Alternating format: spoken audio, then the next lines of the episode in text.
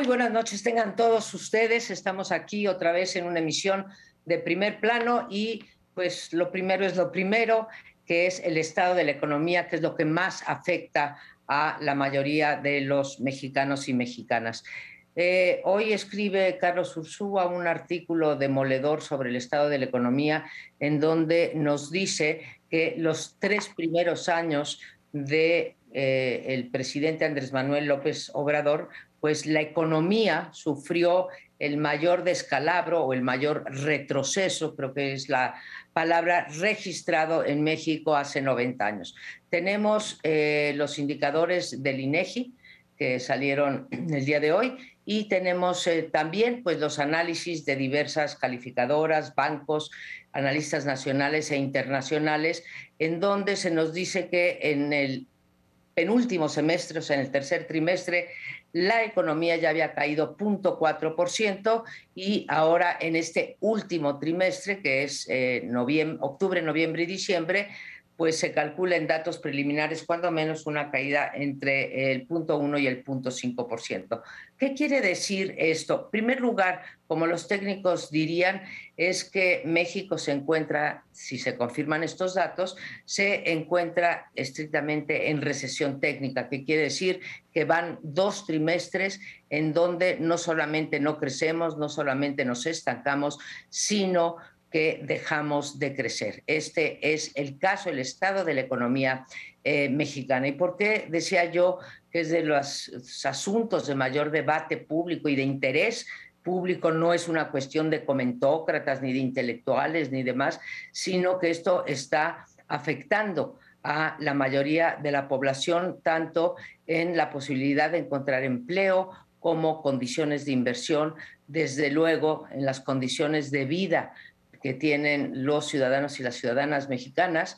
Y eh, bueno, pues no hay nada que nos haga prever que el 2022 será mejor. Si no crecemos, si no hay condiciones para la inversión, no hay tampoco entonces para el empleo y por lo tanto la calidad de vida de los mexicanos, que ya es de por sí, a pesar de que hay que reconocer que Andrés Manuel López Obrador ha elevado los salarios mínimos, eh, bueno, entonces toda la población y la economía, la masa de la economía, pues está en una peor situación. Así que no regresaremos a los niveles siquiera del 2018 durante el sexenio. Ahí pongo en la mesa. Eh, yo, yo, plantearía tres cosas. Eh, como dicen los teólogos, hay materias opinables y materias no opinables. Uno puede opinar mil cosas sobre cómo está el país, pero la evaluación de la economía la mide el INEGI y ahora sabemos que este año que cierra, o el año que cerró, que es en principio el mejor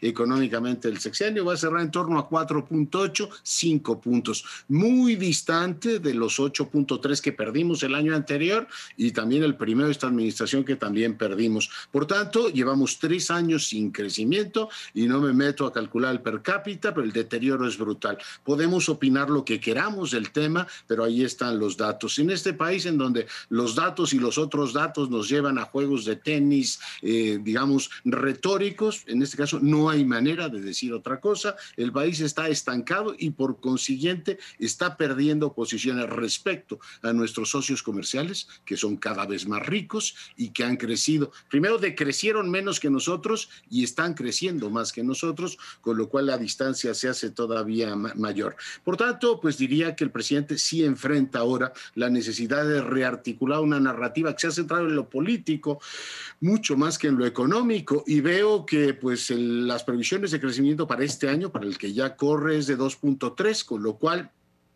difícilmente, como decía María Amparo, llegaremos a los niveles que tenemos en el 18 en términos de desempeño económico. Y veo que los tres grandes problemas que tenía la economía de este país no han sido tocados por un proyecto nacional que se reputa como tremendamente transformador. El presidente dice que se han sentado las bases de la gran transformación y yo pongo tres que se los he escuchado en varias ocasiones y los cito eh, de manera desordenada a, a, Rolando Cordera. El bajo crecimiento estructural de la economía, antes crecíamos 2%, el presidente decía cuando era opositor que eso era una prueba del fracaso de los gobiernos anteriores, ahora soñamos con crecer al 2%, en, digamos en promedio, ¿no? ¿No? en el mediano plazo. La, la, baja productividad, seguimos siendo una economía con muy baja productividad y los bajos salarios. 34 millones de compatriotas de los cincuenta y tantos que trabajan, millones que trabajan, ganan menos de dos salarios mínimos. Por tanto, pues esta es una economía de pobres y es una economía que no crece.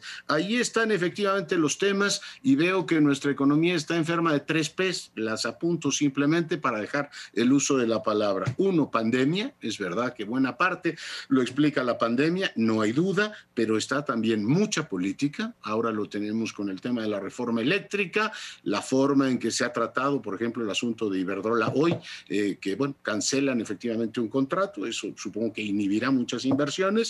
Y el tema de la polarización política, pandemia y polarización explica que tenemos una economía postrada. Bien, yo fui muy impactado por el artículo de Carlos Ursúa, porque estar planteando una cosa tan radical como que es la primera vez en 90 años que caímos en un decrecimiento, en una operación de la economía tan insuficiente, tan baja, eh, pues es, es gravísimo.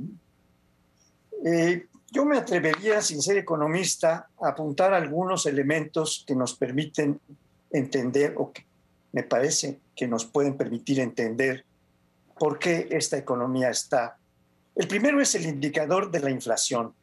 Hemos crecido en inflación de una manera muy fuerte y eso se resiente de inmediato en las bolsas, en las mesas, eh, porque la inflación muy severa en, la, en los precios de los alimentos, incluyendo algunos muy básicos, en nuestro caso la tortilla eh, y muchas otras cosas. Eh, está el caso excepcional de los limones, que, bueno, tiene su propia explicación, pero pues habla de un aumento bestial, ¿verdad? Se va a 120, 130 pesos el kilo de limón. Entonces, cosas de ese tipo que pueden resultar muy caseras, pero que impactan sobre todo a esos dos, eh, a esos millones de trabajadores que mencionaba Leonardo, que tienen un ingreso de dos salarios mínimos como promedio.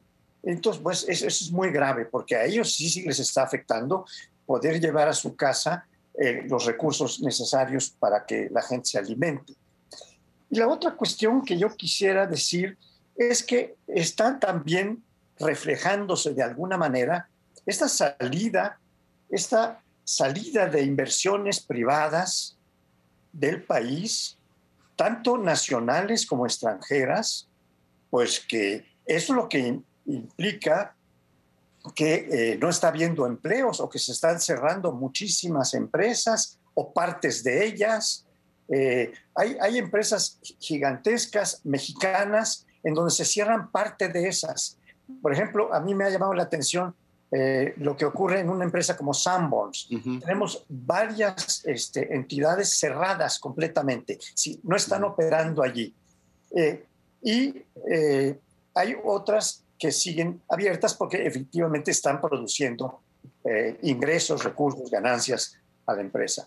Pero todo esto sumado viene a, plantear un decrecimiento de la economía que se va viendo en distintos indicadores como estos que menciono. Yo recojo de lo que dice Leonardo que hay dos cosas distintas. Uno, los datos duros y otro, las opiniones. Eh, Yo diría que a quienes no les está gustando los datos, que además a veces también no se aceptan tan fácilmente, pues está el recurso de negar, como hemos visto tantas veces. Esos datos no son los verdaderos, eh, surgen de una institución que ideológicamente es contraria a nosotros o contraria a un proyecto, eh, tengo otros datos. Entonces, en primer lugar, aún en los datos puede haber negación como tal, lo hemos visto muchas veces. Pero incluso si se aceptan los datos, es decir, esos son los datos y son válidos y son los que cuentan de lo que está pasando en la realidad. La otra forma de salida viene del lado de las opiniones, es decir, dar la explicación de por qué las cosas se están dando así. Tú puedes reconocer, y ya es un avance, esos son los datos, así están las cosas, esto es lo que está pasando. Ahora, ¿por qué? Y ahí viene otra vez una confrontación que efectivamente puede implicar muchas opiniones, pero también percepciones de la realidad distorsionadas. Y en este caso, lo que te dicen es precisamente la pandemia. Tú mencionaste, Leonardo, varias variables, muchas variables que pueden estar incidiendo en este fenómeno. Bueno, pues del otro lado te manejan solamente la pandemia, muchas veces, no todos. Dicen, pues claro, con pandemia, ¿qué querías? Dices, no, espérame, pero hay otras cosas, hay, hay mal, mal manejo de la pandemia, Dicen, todos los países sufrieron económicamente, sobre todo los que les pegó más la pandemia. Dices, bueno, pero vamos a comparar. Fíjate que en algunos el número de pobres no, no aumentó, se mantuvo o incluso disminuyó. Fíjate cómo los niveles de salario o de empleo no cayeron tan bajo como en el caso mexicano. Ahí viene la cuestión de las comparaciones, porque los países aplicaron distintas eh, políticas eh, contracíclicas. Ahí es donde va a haber también mucho debate, porque siguen insistiendo, igual que López Obrador, que la política de México de no meter y de no salvar empresas y de no endeudarse era el modelo adecuado y que dentro de poco vamos a ver cómo efectivamente México va a resultar ser el país menos perjudicado económicamente por la pandemia, gracias a la política económica de López Obrador. En eso están, ¿eh? Esto último estará desde luego por verse porque también digo, si vimos lo que crecimos o lo que no crecimos en estos tres años, ya eh, las posibilidades de que crezcamos a 1%, ¿sí? ya desaparecieron. Es muy difícil que para el cierre del sexenio eh, digamos, según los especialistas, cerraremos en 0% de crecimiento. Creo que tiene razón eh, Crespo. Eh, cuando hay una negación de tal tamaño, lo que se está impidiendo es la rectificación. Esto es someter a un nuevo juicio, a un debate político, no con nosotros, al interior del propio gabinete, eh, pues reconsiderar cómo se está llevando a cabo la política, sobre todo la política de gasto y la política de inversión en este país. Yo concuerdo con Leonardo que ante este fracaso no opinable, me gustó mucho, Leonardo, cómo lo pusimos, Andrés Manuel López Obrador dijo la semana pasada que México atravesaba por un momento estelar.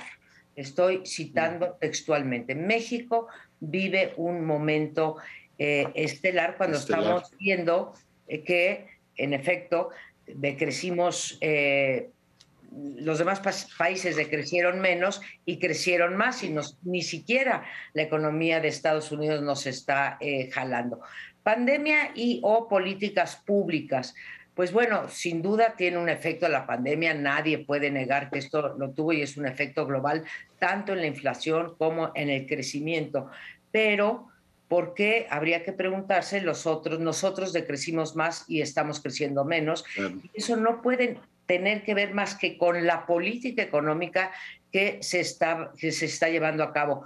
Todos los indicadores, empleo, pobreza, desigualdad, inversión, no te hablan de un momento estelar y creo que esto tiene que ver con aquello que hace muchos años con Echeverría decía Gabriel Said, que era la economía política de los pinos. Es la economía política de los pinos, aquel libro, ¿no?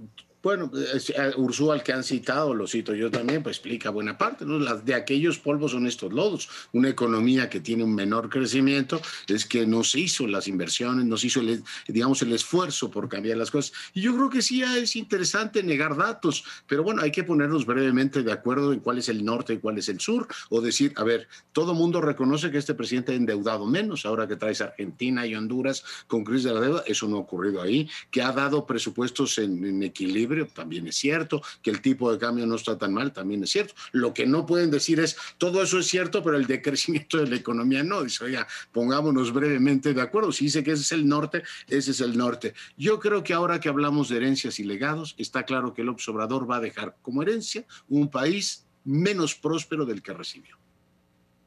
Ah, terminamos con esto, nos vamos a un corte y regresamos con otro tema. Vamos a tratar ahora, después del problema económico, del decrecimiento, eh, el problema político que está viendo sobre todo al interior del partido dominante, que es el partido Morena. No solo en los estados, donde está viendo unas trifulcas enormes, unas impugnaciones de orden político, de orden legal, que se están haciendo, eh, sino que el, el conflicto mayor, porque toca a uno de los posibles candidatos presidenciales del propio partido Morena, que es Ricardo Monreal, ha sido muy destacado en virtud de que se dividió la bancada del Senado y una parte muy importante, mayor, eh, de estos 61 senadores que tiene Morena, estaba en contra de eh, las iniciativas que Ricardo Monreal había hecho, particularmente en la de formar una comisión que investigara los asuntos eh, de violaciones legales y de, autoritarismo que se cometen en el estado de Veracruz. Esta comisión fue presidida en su, en su fundación por Dante Delgado, que acabó renunciando ante una problemática que se veía como que venía a ser muy disruptiva, sobre todo de la bancada de Morena. Eh, para tratar de calmar las aguas y evitar una ruptura y un conflicto mayor, se presentó a la reunión de los senadores de Morena el secretario de Gobernación, Adán López, eh, que llegó advirtiendo que venía a hablar en nombre del presidente de la República. Esto es muy serio porque eh, está hablando a legisladores que se supone que forman otro, otro poder independiente. Claro que está hablando con la bancada del presidente, con la bancada de ese partido, pero les venía a decir que ya estaba bien de conflictos, que, tendrían que unificarse, que dejaban de, gastar la pólvora en infiernitos, en, problemas menores, para concentrarse en las cosas fundamentales como son el impulso a la revocación del mandato, a este proceso, como son la reforma eléctrica, etcétera, eh, la iniciativa de reforma eléctrica, y que este asunto lo dejaran de lado. Eh, se vio un tanto afectado, eh, aparentemente, eh, Ricardo Monreal, porque dijo que sí, que dejaban a un lado, decretó la, la cancelación de, ese, de esa comisión y dijo que había que unificarse y caminar de la mano todos, porque esa era la única manera de avanzar. Yo les dejo allí el tema para su discusión. un tanto afectado fue, fue terrible, ¿no? ¿Cómo le fue? María Amparo. Por favor. No, no, te ruego. Creo que hay un conflicto interno en Morena eh, que se viene gestando desde inicios de eh, este trienio, bueno, sí, de este sexenio, pero vaya en esos tres años de grandes proporciones. Eh, y yo no sé por qué Andrés Manuel López Obrador, porque creo que tendría la fuerza para hacerlo, no lo ha querido o no lo ha podido frenar. los resultados de el senador Ricardo Monreal, tanto como presidente del Senado como, como jefe de la bancada, ya no es ahora la presidenta Olga Sánchez Cordero, eh, ha sido... presidente de la Junta de Coordinación Política, ¿no? Porque no ha presidido el Senado. El Senado. Ha, sido más que respetable, ¿no? Ha logrado, sí es un hombre que se ha sentado con las otras bancadas, cosa que no hace el presidente López Obrador. Bueno, se ha sentado con las bancadas y ha negociado eh, relativamente bien en unas condiciones en donde pues el Senado no tiene la fuerza como la tenía en Cámara de Diputados para poder imponer claramente eh, la voluntad. Y bueno, pues el conflicto vino creciendo desde que Ricardo Monreal no fue mencionado por Andrés Manuel López Obrador como un posible candidato eh, presidencial. A raíz de eso dio una serie de entrevistas, tuvo mucha presencia pública hablando sobre, pues, sobre su figura y lo que esto eh, significaba. Y la puntilla pues, fue cuando quiso hacer esta comisión porque finalmente encarcelaron sin el debido proceso a su secretario técnico del Senado, supongo que será su amigo, no se le ha aprobado nada, eh, y e incluso lo visitó en la cárcel. Y esto fue lo que provocó el, eh, este rompimiento y esta carta de 30 senadores. A mí lo que me sorprende es que Morena, teniendo pues todavía hasta hoy más o menos el plato pues, eh, puesto para ser el puntero hacia el 24, en efecto, ¿sí? esté permitiendo estas eh, divisiones, porque el único chance que gane la oposición, eh, no digo, digo la oposición en su conjunto, es la primera condición es que Morena se disgregue y aquellos se mantengan unidos. Eh, el tratamiento que ha recibido Monreal me parece francamente eh, no correspondiente, pero pues eso hace el presidente con sus colaboradores. Yo creo que ese es un mensaje que da a algunos de sus colaboradores, porque por un lado es el que recibe Monreal, efectivamente recibe dos golpes duros. Por un lado, pues César Cravioto y los senadores inconformes le dicen, te vamos a hacer efectivamente una, una encerrona, aprobaste esa comisión con Dante Delgado sin que nosotros lo supiéramos, así es que, bueno, primer golpe, él tiene que dar marcha atrás, es decir, lo tengo que consultar con la bancada, y segundo, llega el secretario de Gobernación y le dice, a ver, caballeros, damas, no se equivoquen. Aquí el tema lo dicto yo, que ciertamente hasta estéticamente se vio feo, ¿no? El secretario de Gobernación ordenándole a la bancada de Morena cómo se tenía que comportar y les decía, a ver señores, no se distraigan, el presidente ya defendió a Cuitláhuac e independientemente de lo que ustedes opinen, él lo va a seguir sosteniendo ahí. Que del Río Virgen lleva unas mm, cinco semanas en la cárcel, ese es problema del Río Virgen. Que el gobernador de Veracruz está metiendo a la cárcel a sus opositores, ese no es un tema que ustedes tengan por qué opinar. El presidente ya dijo que está con Cuitláhuac y creo que el mensaje es muy claro. Segundo, y perfectamente evidente, pues el presidente demuestra que el único acreedor aquí, políticamente es él, que no hay ningún otro, a pesar de que Monreal le ha sacado toda la agenda legislativa en el Senado, lo que decía María Amparo Casar, en cuanto le dan medio milímetro de autonomía, le dicen, usted se vuelve al redil y aquí no hay más que lo que yo diga. Yo creo que es un mensaje muy claro para Monreal, pero este lo digo Monreal para que aprendan todos los demás, ya lo habían visto en la persona de Arturo Herrera, el que se mueve no sale en la foto que es una vieja, eh, digamos, experiencia política del régimen anterior. En este caso, yo creo que Monreal, que conoció también muy bien el régimen anterior, dice, pues habremos cambiado mucho, pero en ciertos elementos del lenguaje, los usos y costumbres políticos, este país no cambia demasiado. En suma, le hicieron ver quién manda en este país y lo resintió en carne propia. A mí no me sorprende en absoluto lo que está pasando en Morena en este y muchos otros casos donde también hay conflictos internos por diferentes razones, me sorprendería lo contrario. Cuando López Obrador fundó el partido, dijo, este partido sí va a ser distinto. Aquí va a estar formado exclusivamente por gente que está pensando en el pueblo, que está pensando en las soluciones del país. No va a estar ahí dando de patadas, ni haciendo grillas, ni politiquería, como él dice, para ocupar cargos. Esos son los otros partidos, pero no Morena que es un referente moral.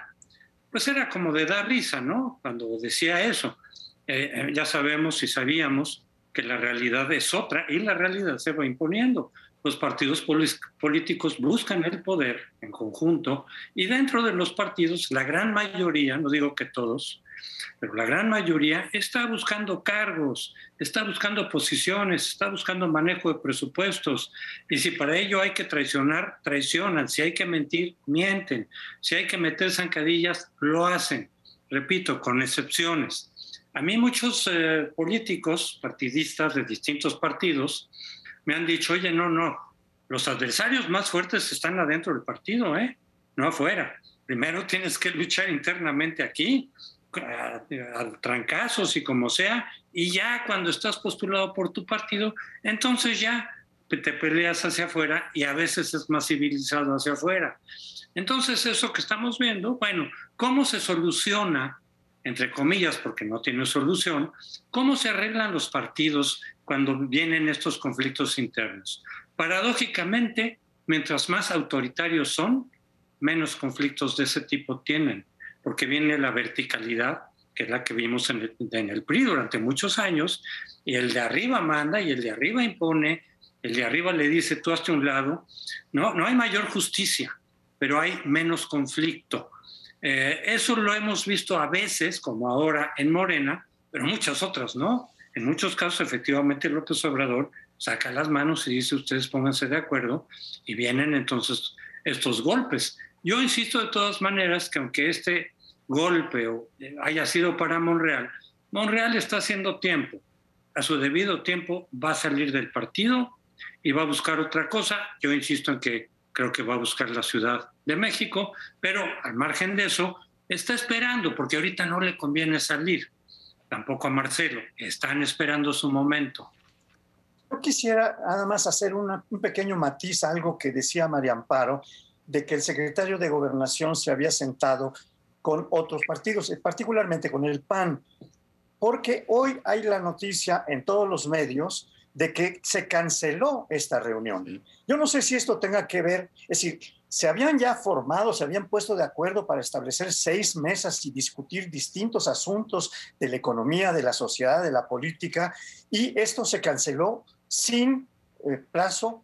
Eh, el día de hoy aparece esta cancelación y la protesta del PAN de decir, ¿por qué me, me levantas esto que está apenas empezando? Eh, bueno, ese era un, un, matiz nada más que quería yo introducir a la afirmación de María Amparo.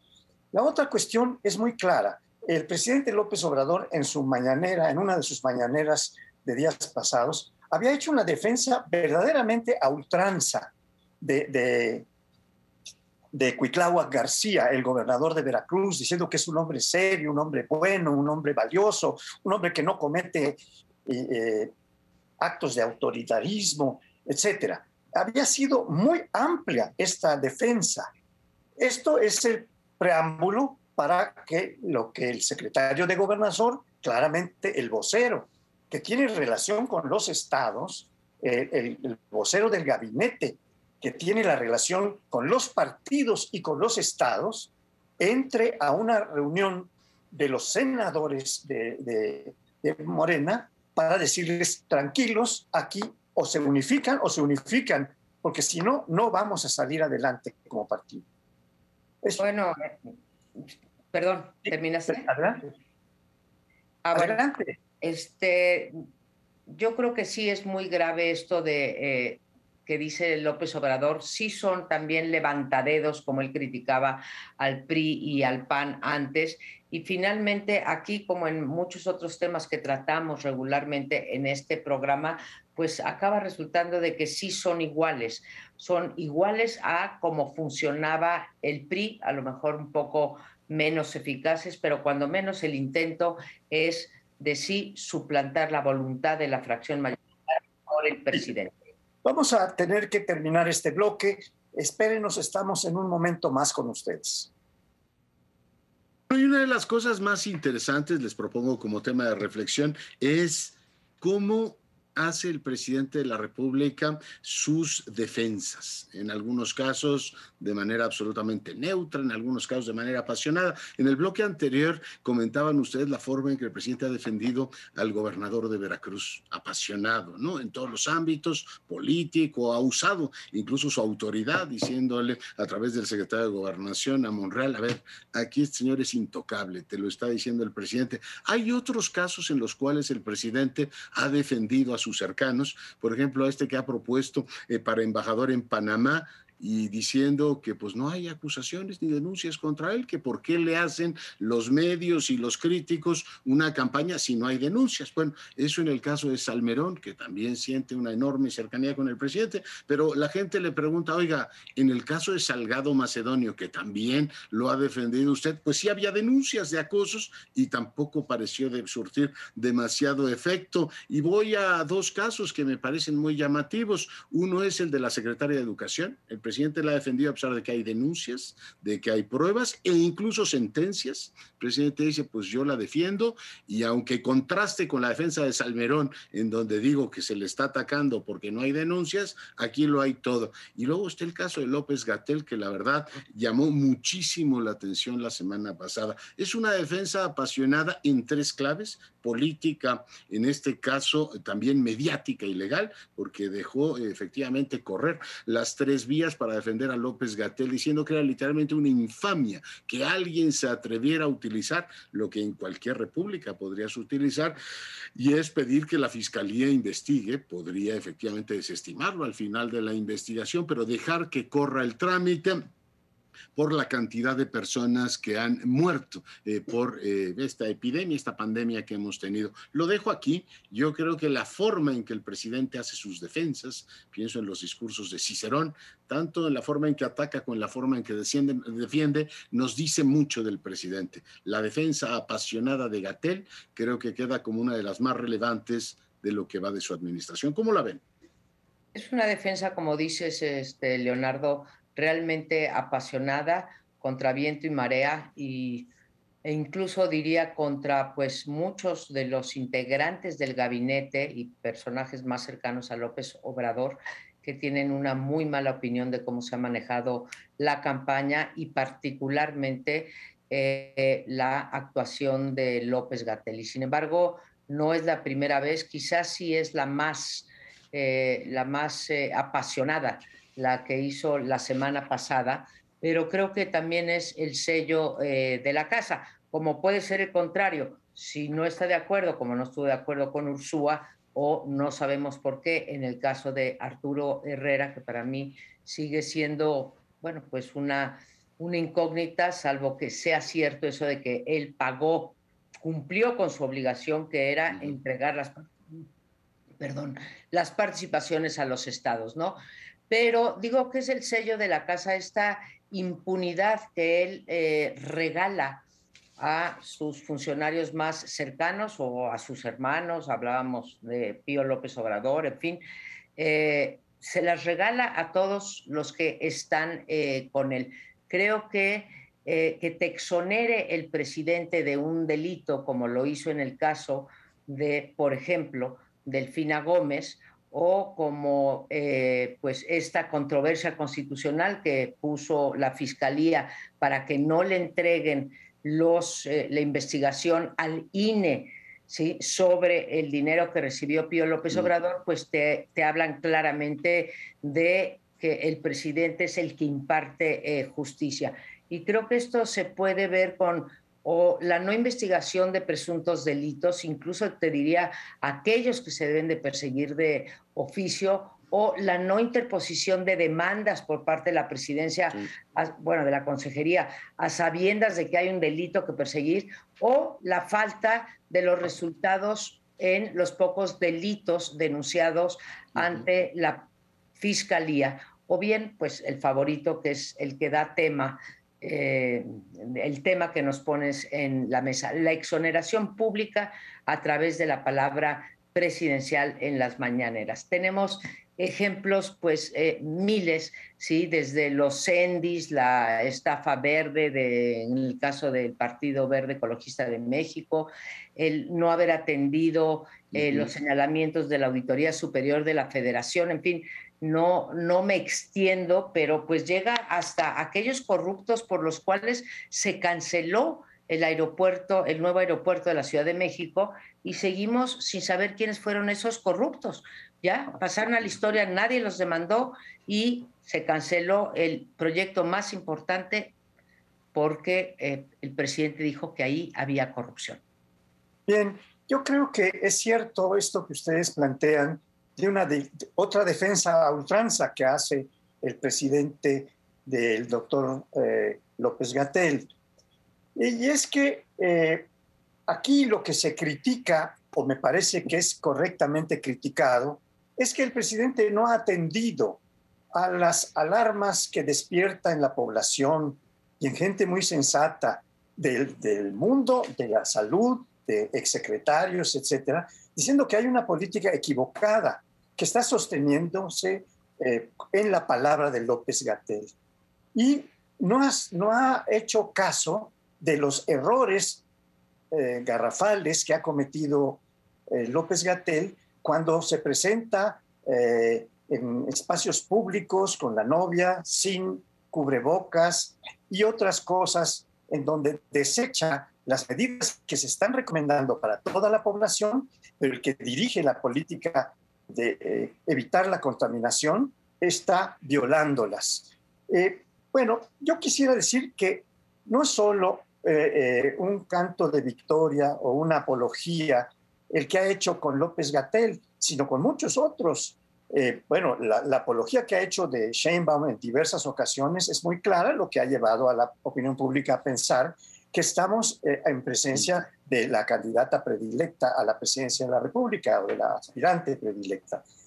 Y está también la defensa de, Pedro Salmerón, que es muy fuerte, que ha sido constante en varias eh, mañaneras. La, la, y, y quiero recordar una opinión que vi hoy en los periódicos de un, de un eh, ex canciller de Panamá diciendo que en el caso de Salmerón este, habían cometido un, error eh, en el, mundo diplomático porque cuando se va a mandar a un eh, representante, a un diplomático, a un embajador, se anuncia previamente e informalmente para que no llegue como sorpresa. Y resulta que el presidente ya lo había anunciado públicamente, incluso en una de esas mañaneras, eh, el nombramiento de Salmerón y de otros. No sé si en otros países también ya se había dado a conocer el que estaba enviando, el, estaba nombrando el presidente, pero en el caso de Panamá, y fue muy clara en esto la canciller actual de Panamá, no teníamos ya la opinión antes de que se nos enviara la, la, propuesta. A mí, a mí me queda muy claro, y lo hemos visto todos estos años, que el criterio fundamental de López Obrador para exonerar gente que cometa cualquier tipo de ilícito, desde leves hasta graves, es si son suyos, si son sus cercanos, si son parientes, si son amigos, si son aliados, colaboradores que le mantengan la fidelidad, la lealtad. Si por alguna razón pierde la lealtad, le juegan chueco, no le avisan, entonces los separa. A lo mejor no los, los juzga, pero los separa y los deja un poco ahí a la deriva.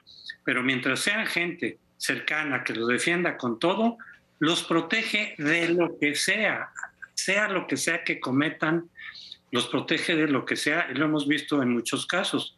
En el caso del Merón, por ejemplo, efectivamente dicen, ahí no hay denuncia.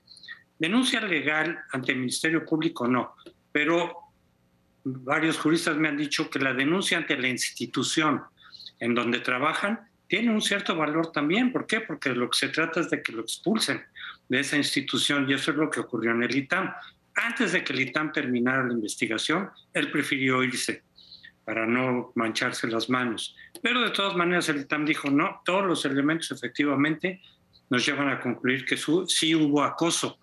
Eh, las, las, las, damas ya no, ya no se fueron más para allá a lo jurídico, lo que querían es que se fuera del ITAM. Pero así lo hace López Obrador, va cambiando los criterios según el caso. Por ejemplo, lo de Delfina.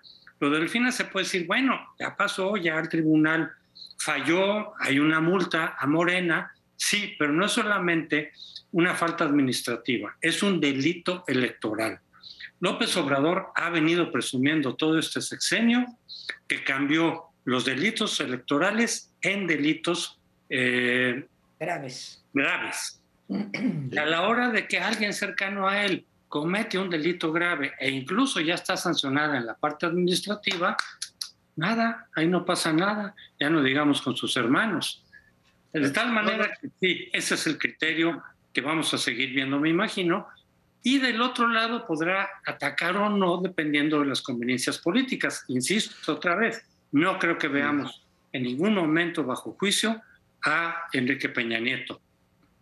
Oye, lo, que pasa es que, bueno, volviendo al tema López Gatel, esa misma semana hizo una crítica abierta. Él dice que no iba contra Jiménez Pons, pero dijo, a ver, estos funcionarios que no tienen tatuado el, tema de eh, los grandes principios y la entrega, ¿no? En muchas ocasiones el presidente también confunde o eh, deja ver que levantarse temprano supone trabajar más. Bueno, es una forma de organizarse en la vida, pero dijo, los que se levantan temprano también tienen mejores resultados en seguridad. Contrastó mucho la forma en que critica a Jiménez Pons y los magros resultados que tiene el tren Maya con el tema de López Gatel. Yo lo que digo es que cuando él traslada la defensa apasionada de López Gatel al centro de su narrativa, todo se convierte en un asunto de lealtad al presidente y estamos evacuando, queridos colegas, la evaluación de la política pública en materia de salud. Entonces, no se puede tratar el tema so pena de estar criticando directamente al presidente. Yo creo que es una forma muy perversa de evitar una discusión sensata sobre la forma en que este país ha enfrentado la pandemia. Pero ahí lo dejo porque tenemos que ir a hacer una brevísima pausa. Regresamos en un instante. Bueno, la cuestión de la revocación o refrendo de López Obrador sigue dando de qué hablar y va a seguir dando, porque son muchos las facetas, muchos los aspectos, los dineros, quién tiene obligación de financiar o no, qué pasa si no se cumple con los requisitos de la ley para que reproduzca las condiciones de una elección presidencial. En fin, hay cuestiones legales, hay cuestiones políticas, pero lo legal es lo siguiente. La Constitución dice que se trata de un ejercicio revocatorio, no de refrendo. La gente dice, bueno, pues es lo mismo, que se quede o que se vaya, son las dos caras de la misma moneda. No, son, son distintos ejercicios, son diferentes y pueden tener efectos políticos distintos. La Constitución habla solamente de la revocación, pero en la ley se metió la otra parte de que podía ser o revocación o refrendo. De tal manera que muchos legisladores dicen, esta ley es anticonstitucional, metió un tema ahí que no está en la Constitución. Pero a partir de ahí se hizo la pregunta también, la pregunta de si usted quiere que se vaya por falta de confianza que es, más o menos como viene en la Constitución, o quiere que se quede. Esa es la parte que puede entrar en contradicción jurídica. De tal manera que se lo presentaron a la Corte para que decida si la pregunta, de todas maneras, va a haber revocación.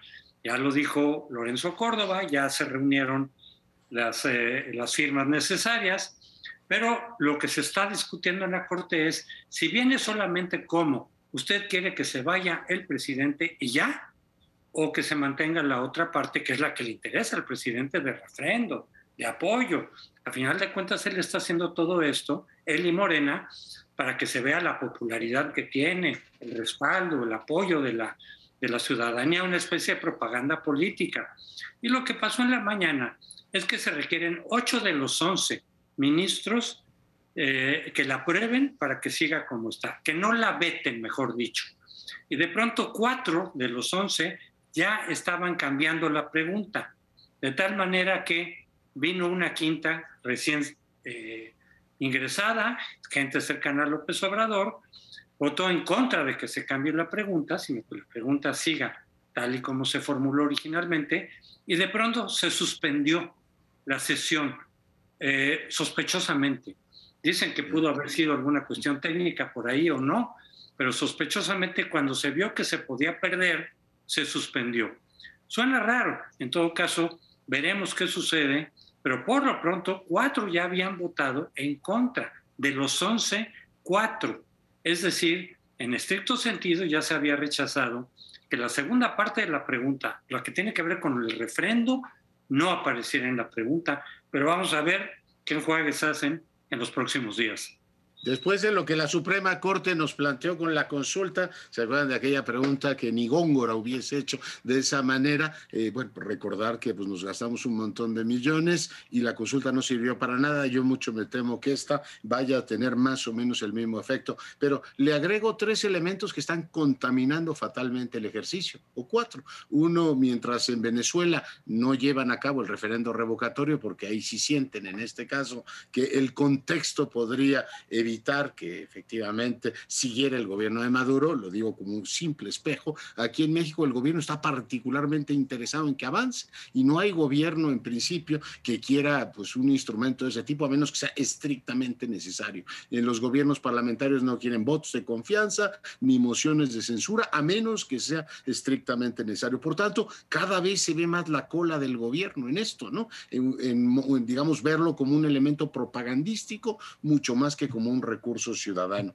Primero por el tipo de pregunta, o sea, la Constitución dice, quiere que se le revoque el mandato, no quiere que se le refrende. Refrendado lo tiene hasta el 24 y es como ir a la Secretaría de Relaciones Exteriores y tienes pasaporte vigente de 10 años y vengo a que me lo refrende, no, pues si usted lo tiene ya funcionando, no necesita refrendo. Segundo, está el elemento de ver si les dan o no dinero suficiente. Este pleito presupuestal, a pesar de que ya desde la mañanera se dijo que no, incluso les mandaron un presupuesto alterno, Hacienda debe decir oficialmente si nos vamos a quemar ese dinero en la revocación de mandato. Y dos últimas.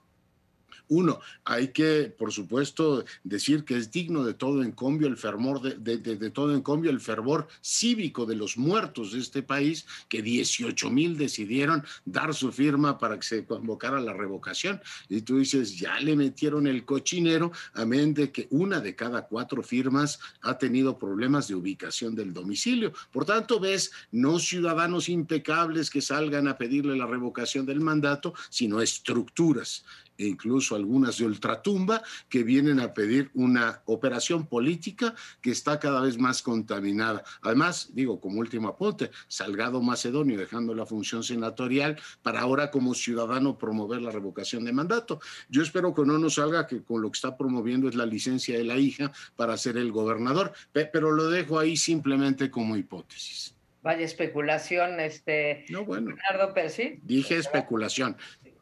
Es raro, digo, realmente es inentendible que un presidente con la popularidad que tiene, eh, que bueno, pues ronda entre el 62 y el 65%, esté queriendo ratificarse cuando además, a mí, mi punto de vista es que Pardo Rebolledo, que es el que propone que lo que se está haciendo es una ratificación y no una revocación y que por lo tanto pues va en contra de la Constitución. Esto es la ley de revocación de mandato, va en contra de lo que marca la Constitución.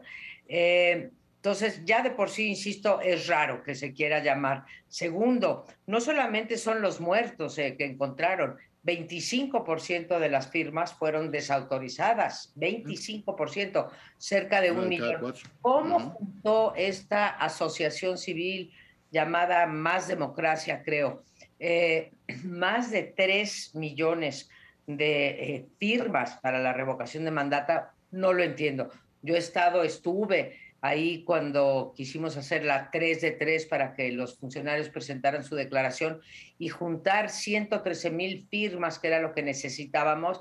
Bueno, fue realmente un parto de los montes, pero bueno, estos consiguieron casi 4 millones de firmas rapidito. Quiero recordar que la Constitución dice que es, son los ciudadanos y que los partidos no se pueden eh, meter. Segunda parte del de, eh, proyecto de Pardo, que es importante, sí declaró que el Congreso, no fue, la Cámara de Diputados, no fue omisa al no darle los eh, recursos al INE, pues no estaba, no estaba, según la ley, obligada a ello, que era otra parte de la controversia constitucional, y finalmente mm, ratificó, digamos, o se ratifica en el proyecto que solamente el INE puede hacer eh, publicidad para que la gente vayamos a votar el día de la consulta, cosa que no se ha cumplido hasta el momento.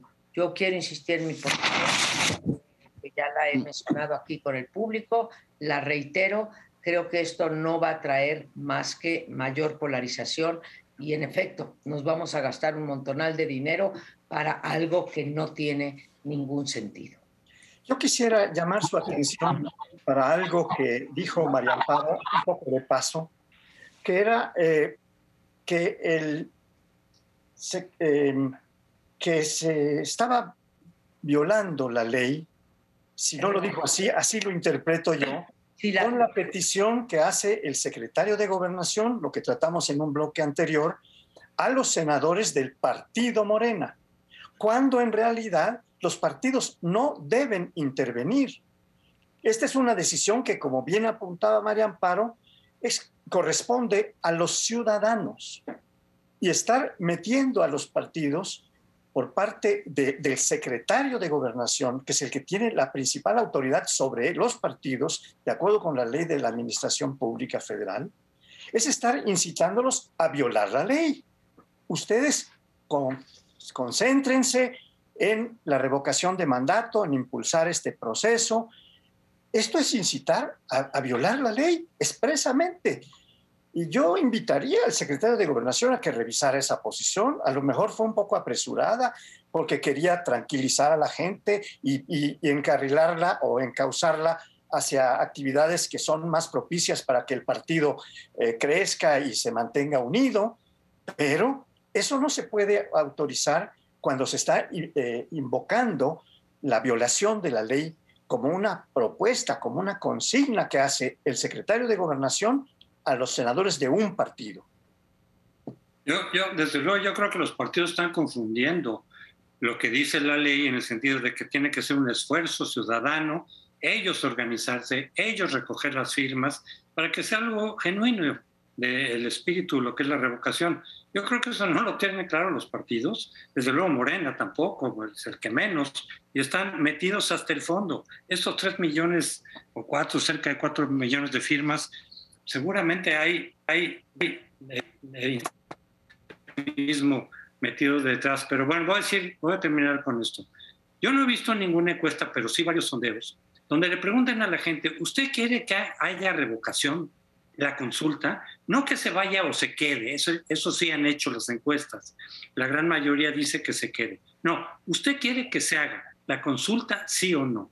Estoy seguro, ojalá que algún encuestador lo haga, de que de la gran mayoría diría no, no tiene dinero en balde. Pero en fin, ojalá lo hagan. Y nos despedimos para la próxima semana. Nos vemos el próximo lunes. Luego.